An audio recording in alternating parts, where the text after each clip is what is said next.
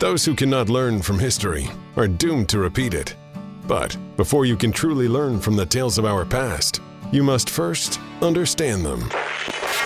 And you're in luck because you found the one and only show that dives deep into the historical figures of our past and how key events have shaped the world that we live in today. You're tuned to History Shouldn't Be a Mystery, right here on WRFH, Radio Free Hillsdale, 101.7 FM, with your host of today's show, Connor Bolanos. Welcome, everyone, to History Shouldn't Be a Mystery on Radio Free Hillsdale 101.7 FM. I'm your host, Connor Bolanos, joined in the studio by my wonderful producer, Kendall Dorr, and I'm excited to record what I think is the first episode of History Shouldn't Be a Mystery in almost maybe nearly a year now. So, apologies to all of you who love the show for being gone for a year, but we got a great lineup for what I think are really some of the important historical figures that we have yet to cover on this show. And I'm really excited to cover today's historical figure because I think his role in what is perhaps one of the greatest events in European history certainly cannot be understated. And that person that we're going to be talking about is Otto von Bismarck, the Iron Chancellor, the man who many claim is responsible for German unification, and by extension, all that came after it, and also the father of what people like to call realpolitik. Given his influence, given his position in history, and what people think of him, I can't think of a better way to get back into the first episode of History Shouldn't Be a Mystery for this year. So, with that said, let's jump right into Otto von Bismarck's childhood. Otto von Bismarck was born in 1815 at Schönhausen, a noble family estate belonging to the Bismarck family west of Berlin in the Prussian province of Saxony. His, his father, Karl Wilhelm Ferdinand von Bismarck, was a Junker estate owner and former Prussian military officer. A Junker is just the word for Prussian landed nobility. His mother, Wilhelmine Louise Mencken, was a well educated daughter of a senior government official in Berlin. Bismarck was educated at the Johann Ernst Plamann's Elementary School and the Friedrich Wilhelm and Graues Kloster Secondary Schools. Then, from 1832 to 1833, he studied law at the University of Göttingen, where he was enrolled as a member of the Corps Hannover, and then enrolled at the University of Berlin from 1833 to 1835. In 1838, while stationed as an army reservist in Greifswald, he studied agriculture at the University of Greifswald. It was here in Göttingen that Bismarck befriended the American student John Lothrop Motley. Motley, who later became a, a prominent historian and diplomat, remained relatively close to Bismarck throughout his college and post college career, ultimately writing a novel in 1839 called Morton's Hope or The Memoirs of a Provincial about life in German university. And in it, there's this character who's alluded to as basically being Bismarck, who's described as reckless, dashing, eccentric, but also extremely gifted and charming. Bismarck, if you couldn't tell already, was well educated. He knew English, French, Italian, Polish, Russian. It was noted that he was had a gift for uh, conversation, and despite his relatively more rural upbringing, he had a very kind of cosmopolitan attitude about him. The only thing about Bismarck that was perhaps stereotypical of him was the fact that he was well known for wearing military uniforms, and this kind of gave him that look of being a very classical kind of Prussian Junker. Um, if you've ever seen a picture of Bismarck, it is probably one of him in a military uniform with an iron cross or something of that effect with a uh, Prussian halb on his head. And this uniform was just part of this military kind of outlook that Bismarck wanted to create of himself. And it's something that'll come up later in our show, but something that remained with him for the entirety of his life. So Bismarck, from an early age, had planned to be a diplomat. This was his long held hope. And he had started his practical training, though, as a lawyer in Aachen and Potsdam first, and soon resigned, having first placed his career in jeopardy, supposedly, by taking unauthorized leave to pursue two English girls that he was allegedly interested in. Then in 1838, Bismarck began a career in the Prussian army, serving in the serving because he had to under the compulsory military service that the state had. And in this capacity, he actively served as a one year volunteer before becoming an officer in the Prussian Landwehr, which is basically just the equivalent of their army reserve. Afterwards, he returned to run his family estates at Schönhausen, uh, following the death of his mother in his mid 20s. In 1847, age 32, Bismarck was chosen as a representative to the newly created Prussian legislature, the Vereinigter Landtag. There, he had gained a reputation for being a reactionary politician and a loyalist, with a gift for very scathing rhetoric, and he openly advocated for the idea that the monarch of Prussia had a divine right to rule. In 1848, this reputation certainly came to light in the revolutions of 1848. The revolutions of 1848 was a wave of revolutions across Europe that sought to impose constitutions, enact social change, and perform a variety, I guess you could say, of liberal reforms uh, to the various states of Europe, which were still largely considered to be very conservative, very monarchist. Uh, and Bismarck, true to his reputation of being a staunch loyalist and reactionary, attempted to rouse the peasants of his estate into an army to march on Berlin in the name of the king. Uh, this ultimately did not happen, and he was told instead to make himself useful by arranging food supplies for the army from his estate if it, they were needed. However, much probably to the dismay of Otto von Bismarck, the liberals who revolted in 1848 were able to enact a sort of constitution in Prussia, albeit a very limited one. In 1849, Bismarck was then elected to the Landtag of Prussia. At this stage in his career, he was pretty much within this opposed to the idea of the unification of Germany, something which had come up during the 1848 revolutions when a Diet of Frankfurt had met in order to attempt to confer the German crown onto someone to unify all of Germany. And while he was opposed to this at the time, uh, citing that he was concerned that Prussia would lose its ultimate independence, he does, you know, ultimately come around and really becomes the architect, you could say, of German unification in 1870. In 1851, Frederick William IV appointed Bismarck as Prussia's envoy to the Diet of the German Confederation in Frankfurt. In doing so, Bismarck gave up his seat in, his land, in the Landtag, but was ultimately appointed to the Prussian House of Lords a few years later. It was here in Frankfurt that Otto von Bismarck often found himself engaged in, you could say, a political battle with Count Friedrich von Thun and Hohenstein, a envoy from the Austrian Empire who was in the Fra- in the Diet of Frankfurt and attempting to exert Austrian influence over the German region, something which the Prussians were obviously trying to do at the same time. It was during these eight years that Bismarck also seemed to move away from this kind of arch conservative reactionary politics that he was known for. Not to get me wrong, Bismarck was still very conservative and still very much in support of the monarchy during this time. But during this time, he also became more convinced that in order to counter Austria's growing influence, Prussia would have to ally herself with other German states. And consequently, he ultimately became more accepting of the notion of a unified German nation. And he came to believe that he and the conservatives of Prussia Prussia could take the lead in creating that unified nation.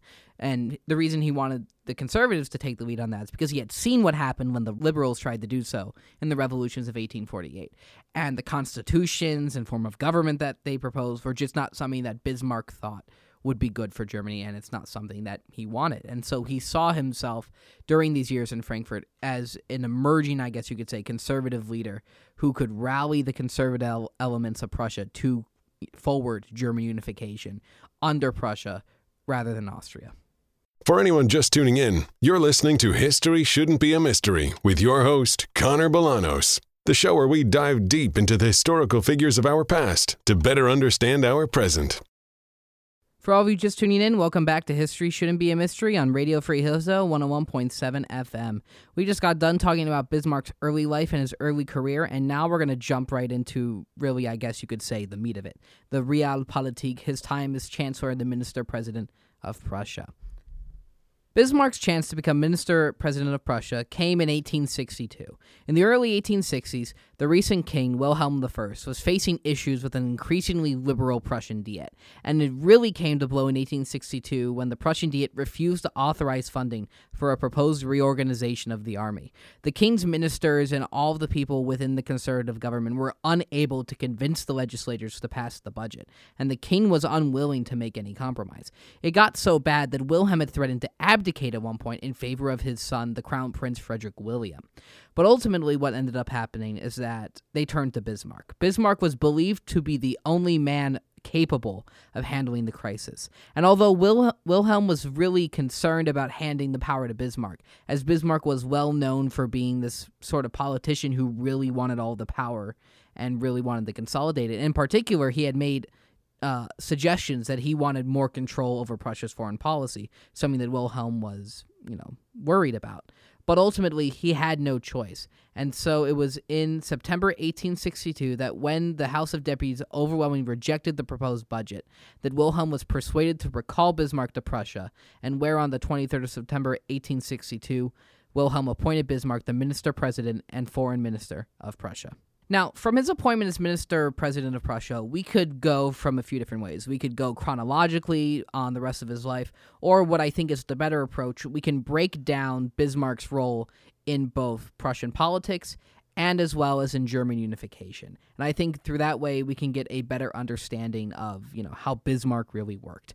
And I think the best way to do this is let's get started on his politics. This realpolitik that he is supposedly well known for. The realpolitik politics can be described as, in essence, pragmatism at its highest form. Bismarck, while identified as a conservative, was more than willing to take on policies and issues that maybe conservatives wouldn't in order to gain political power and support. One example is that Bismarck is one of the founders of a, one of Europe's earliest welfare states. Uh, the Socialist Party within Germany during the 1860s, 1870s, and and from there on started to really gain traction amongst the German people. And there were calls, uh, especially amongst the Socialist Party, for the creation of a sort of welfare system. While Bismarck, in an effort to gain the support of the socialists at one point, despite the objections of many conservatives who obviously see a welfare system as something inherently bad, he chose to go ahead and implement one anyway to draw away those socialist voters from the Socialist Party and to put them into his own party and his own pocket. Bismarck was also known on numerous other occasions to adopt liberal platforms, to compromise with liberals. And because of this, he was really effective at wrangling together a German Landtag, which would support the policies of the king, support his own foreign policies, which we'll get into later, but a lot of which were incredibly militaristic, but also to support even his own really conservative policies. One of those being the Kulturkampf the Kulturkampf was an effort by Otto von Bismarck following the unification of Germany from 1872 to 1878 to try and wrestle clerical control away from education and ecclesiastical appointments, uh, particularly in the south of Germany, which was heavily Catholic, while the majority of Germany, being in the north, was a largely Protestant nation. The Kulturkampf had ultimately mixed results, but was really a demonstration that although Bismarck had passed conservative and liberal policies, he was still at heart a conservative. And so I think this really just goes to show that for for Bismarck, ideology wasn't the driving factor behind his politics. It was pragmatism and how he could best achieve his goals, which was the unification of Germany, the strengthening of the German military, and the strengthening of the German monarchy. And as I've been hinting at before we jump into Bismarck's unification of Germany, I want to revisit the point about Bismarck being and constructing this image and politics of himself as a military man. So I mentioned earlier into pretty much every single meeting of the Prussian Landtag, despite him not actually being a military officer, he wore a military uniform. He wore the Prussian Pickelhaube. And I really think that an excerpt from his Blood and Iron speech in 1862 really demonstrates his kind of militaristic attitude.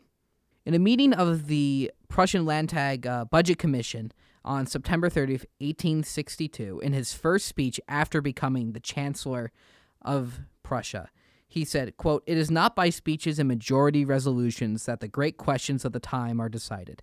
That was the big mistake of 1848 and 1849, but by iron and blood, end quote.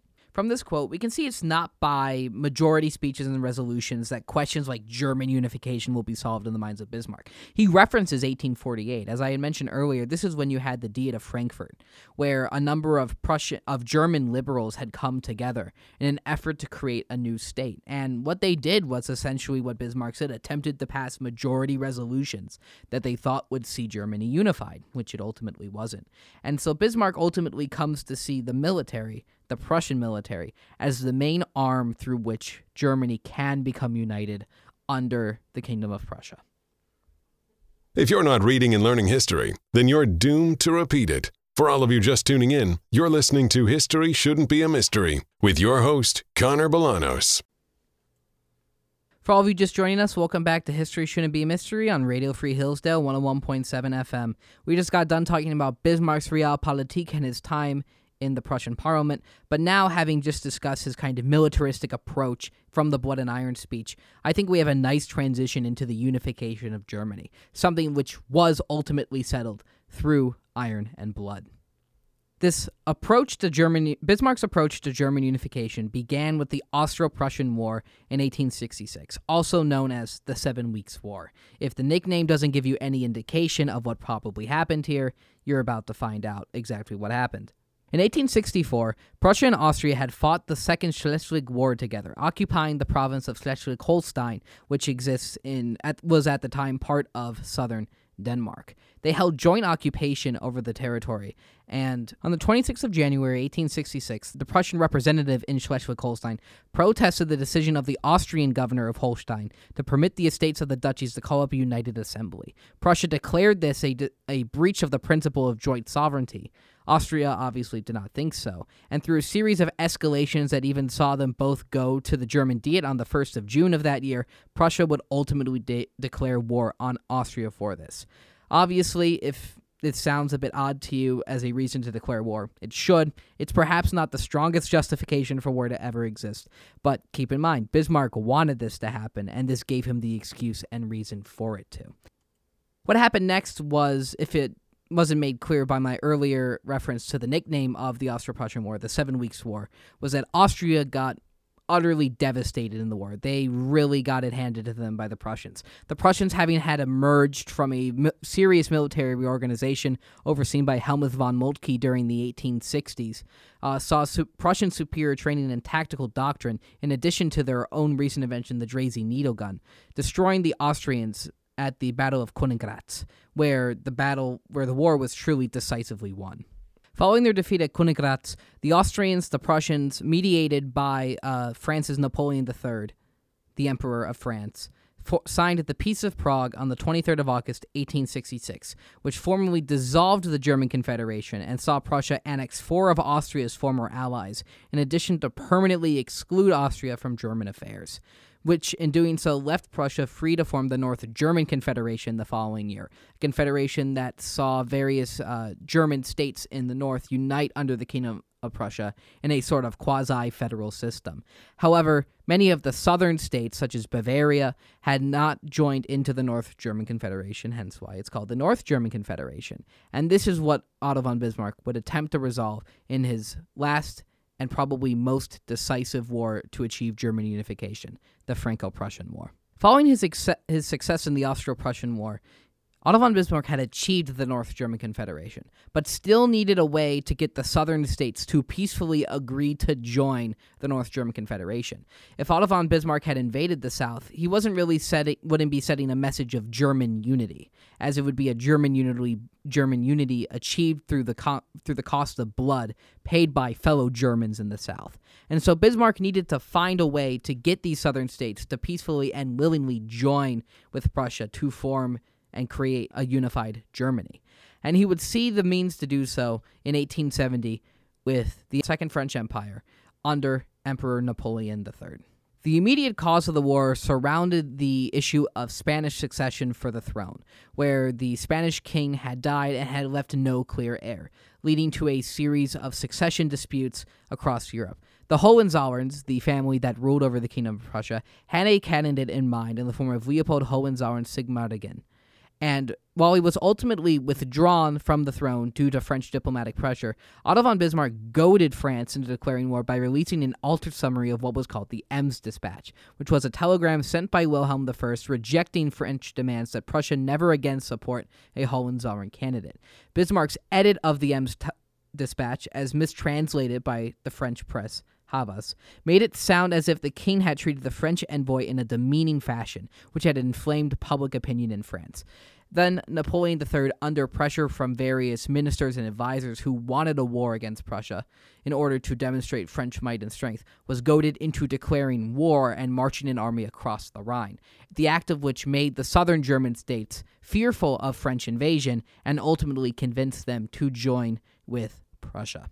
The Franco Prussian War was an utter humiliation for France. While France had held out longer than Austria had during the Austro Prussian War, lasting about six months, it was nothing but a, less than a decisive defeat for the French. The French had their army smashed on the Rhine. Napoleon III, the emperor, was captured at Metz. Paris was put under siege with a communist uprising happening in the city only months later. France was humiliated, forced to pay billions in indemnities, and stripped of Alsace Lorraine. But more humiliating, perhaps, was that Wilhelm I would be crowned Emperor of Germany in the halls of Versailles, the place that once represented the magnificence, the majesty, and the power of French kings, now served as a representation and as, and as the birthplace of the German Empire that Otto von Bismarck had helped to form. From all of this, we can see that Bismarck's legacy is truly a powerful one.